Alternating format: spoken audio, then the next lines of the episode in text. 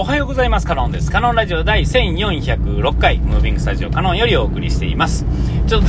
前回あのなんか途中からあっと思って喋り続き、喋りす、すぎて、あの、ギリギリ終わったんですが、まあ、えっ、とまあそんなことで、親父はですね、生きてたってい、たって普通に生きてましたっていう話だったんですけども、えっ、とまあ、定期的にですね、まあ実家に帰ってですね、まああの生存価値の確認と、あの、まあ、えっ、とお、お墓参りじゃないですね、なんていうんですかね、こう、その、そういうことと、で、まあ家のまあ簡単な掃除だけですね、して帰るんですけれども、あ、もうご飯も食べさせないよね、あの、普段なんかこう、めんどくさいからパンとかしかね、食ってなかったりとか、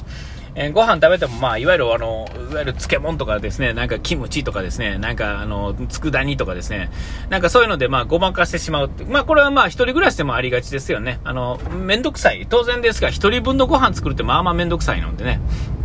えーで、まあ、そういう生活してるんで、まあ、行った時ぐらいはこうね、まあ、外食にしろですね、作るにしても、しろですね、えー、まあ、ちょっと普通じゃないもの、普通じゃないものっていうかですね、えー、野菜がたっぷり入ったものとかですね、えー、肉がちゃんとあるものとかですね、なんかそういう、一人じゃなかなかちょっとめんどくさいよっていうものをですね、えー、外に行くにしろ、中で作るにしろ、まあそういうものを作ってですね、えー、一時の栄養っていうんですかね、えー、を、まあ、瞬間でもですね、食べ、食べさすというかですね、そういうことをしてるんですけれども、えっと、奈良に帰るとですね、えっと、まあ今どこの町もそうなんでしょうね。特にまあ奈良みたいな、うちのね、えっと、奈良の駅の周辺に住んでますもんですから、実家はね、えっと、うんと、まあ観光地なんですよね。まあ日本じゃ有数の観光地なわけですよ。ね、えー、それはもう、とはいえ奈良の奈良公園の鹿とかですね、東大寺大仏殿だとかね、ああいうものってね、有名じゃないですか。あ結構世界的に有名っていうんですかね。えー、で、まあ、日本の人はですね、まあまあ、なんやかんやと見たことはあるし、来たこともある人もまあまあ多いし、なんやったら修学旅行の、えー、ね、ルートの一つやったり、近畿圏の人やとですね、えー、ちょっとまあ遊びに行くにもですね、一回は奈良公園ね、来たことはあると思うんですよ。えー、鹿を見て、おーってね、お鹿すげえなって、えー、多分思った人ことある人は、まあ、すごく多いと思うんですけども、えっと、えー、僕はですね、その、そこのどま、その中に暮らしてたっていうせいもあってですね、今のこの奈良のですね、えー、てか、昔の奈良っていうか、自社仏閣の中身とかですね、えー、中身っていうのはその建物の中身っていうよりも、そのなんでそういう、誰が建てた何の、何のためのとかね、えー、そういう理屈から入らないわけですね。えー、ちっちゃい時から言うとですね、どうやって遊ぶかが問題ではあるので、そこの建物は、えその辺にある家とですね、何ら変わりないっていうんですかね。えー、遊び場の一つでしかないわけですよ。だから何の知識もないわけですよね。道は知ってるけど、建物が何かっていうのは知ってないっていうこと。だったりではですね、逆にその、地元であるがゆえに行ったことがないですかね、こう、正倉院とかね、えー、行ったことないわけですよ、僕は。で、えっ、と例えばあの、うちの娘と、まあ、嫁とかは、えっと、うちの実家に来てですね、僕がいい日の時にブラブラする時って、こう、いわゆる完全に観光者目線でうろうろしはるわけですよね。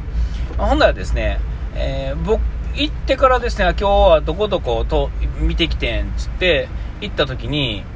えー、あそこどうやったで、あそこ、あそこって何なん？って聞かれてもですね、まず答えられへんわけですよ。で、次なんかの時にですね、タイミングの時にこう連れて行ってもらった時に、あ、ここにこんなものあったんや。あ、あそこにこんなものあったんや。知らないものばっかりなんですよね。えー、なんか大人が行かないところっていうのは子供っていうのは行きますが、大人の行くところって子供行かないじゃないですか。まあ、だからいわゆる普通のね、あの、えー、お金払って入る建物とかですね、えー、そういうものとかってなかなか行かないわけですよね。で、えー、その代わり、その変な路地裏とかですね、そういうのはまあ、まあ、ひとしきり知ってるわけですよ。まあ、ね、だから、こう、嫁とかから教えられてる、教えられた自分の家の近所のこととかっていうのはたくさんあるんですよね。へえ、こんなんあったんや、知らんかったっていうのと、で、あと、YouTube でですね、まあ、ちょこちょこ出てくる、あの、スーツさんですね、鉄道系 YouTuber の人の、その鉄道のチャンネルとですね、その旅のチャンネルっていうのがあって、その旅のチャンネルの中にですね、えっ、ー、と、奈良をあまあ、行ってみたみたいな、ね、奈良の旅をしてみたっていう話からですね、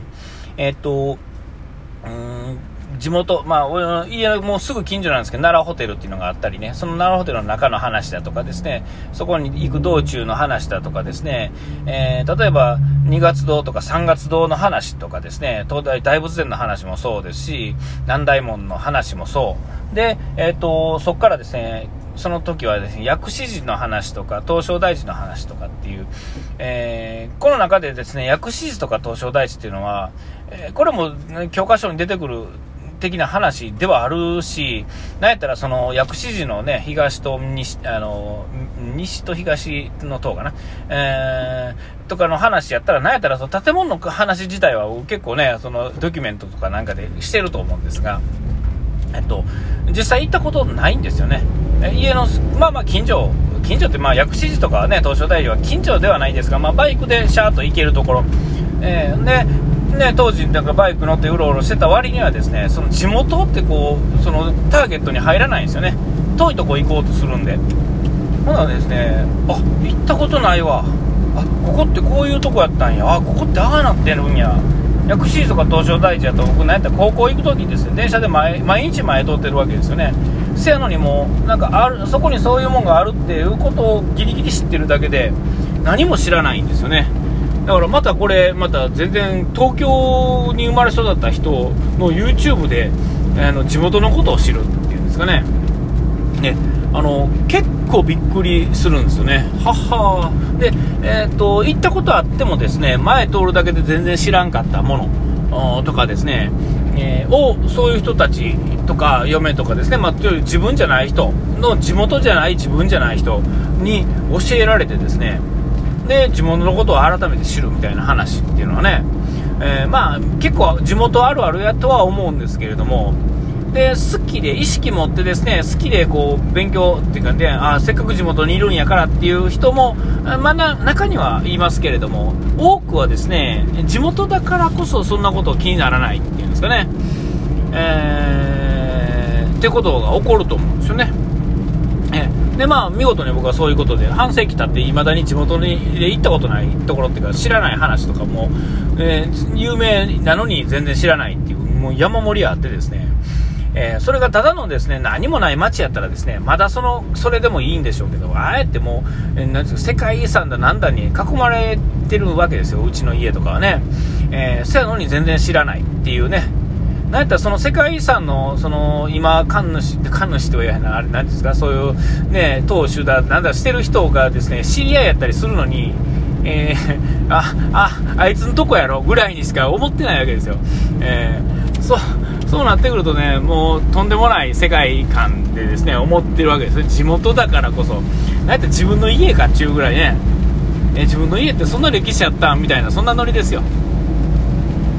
うん、でまあそんなことがあってですね、あのー、でまあ、今回奈良帰った時にですねちょっと時間があったらですねその、え、いわゆる薬師寺とかですね東照大寺っていうのはね、まあ、お隣同士、えーと、ちょっと行ってみようかなと思ったんですが、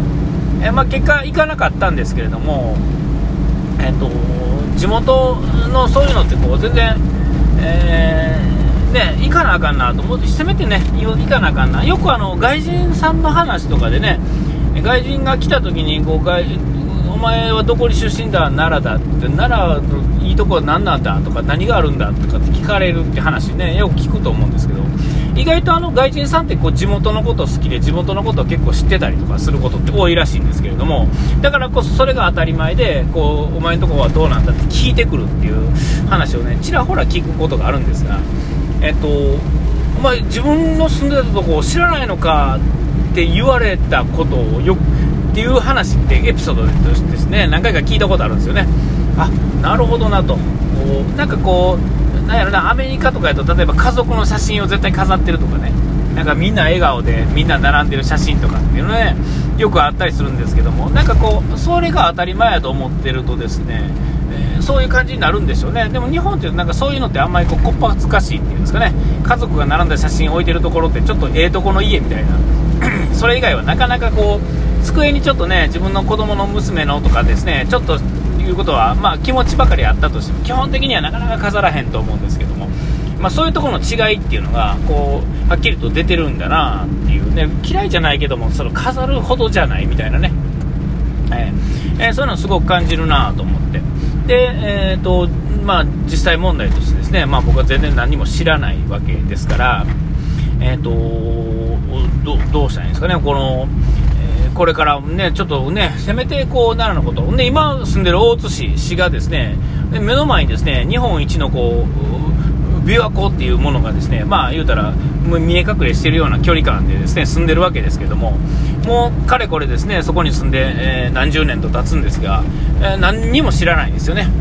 で、えー、その大津で、その滋賀で育った子どもたちはですね、まあ、学校があるからですね、えっ、と、少なくても僕よりは当然知ってるというかですね、地元あるあるっていうんですかね、小学校の地元あるあるっていうんですかね、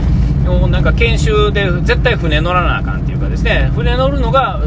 えー、例えば京都あ、大津やったら大津市のですね、えー、なんか5年生だか4年生だかでですね、その海の子っていうやつ乗ってですね、で、まあ学習する、1泊するんですけども、そういうのがあるんですよね。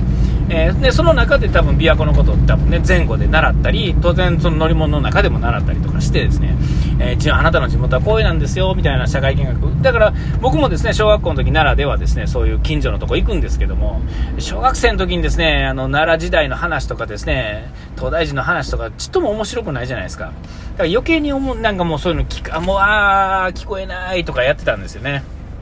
そう思うとですね、今になったらですね、えー、せっかくのね、まあ、面白い、比較的、まあ、そういう意味では歴史のある面白いところに住んでたわけですから、えー、もうちょっとね、勉強しといたらよかったなと、こう、改めてですね、まあ、そういうね、人から話聞いた時に面白いなと思った時はね、ああと思うわけですよ。ああ、お時間来ました。ここまでの歌からのでした。うがいて洗い忘れずに。ピース。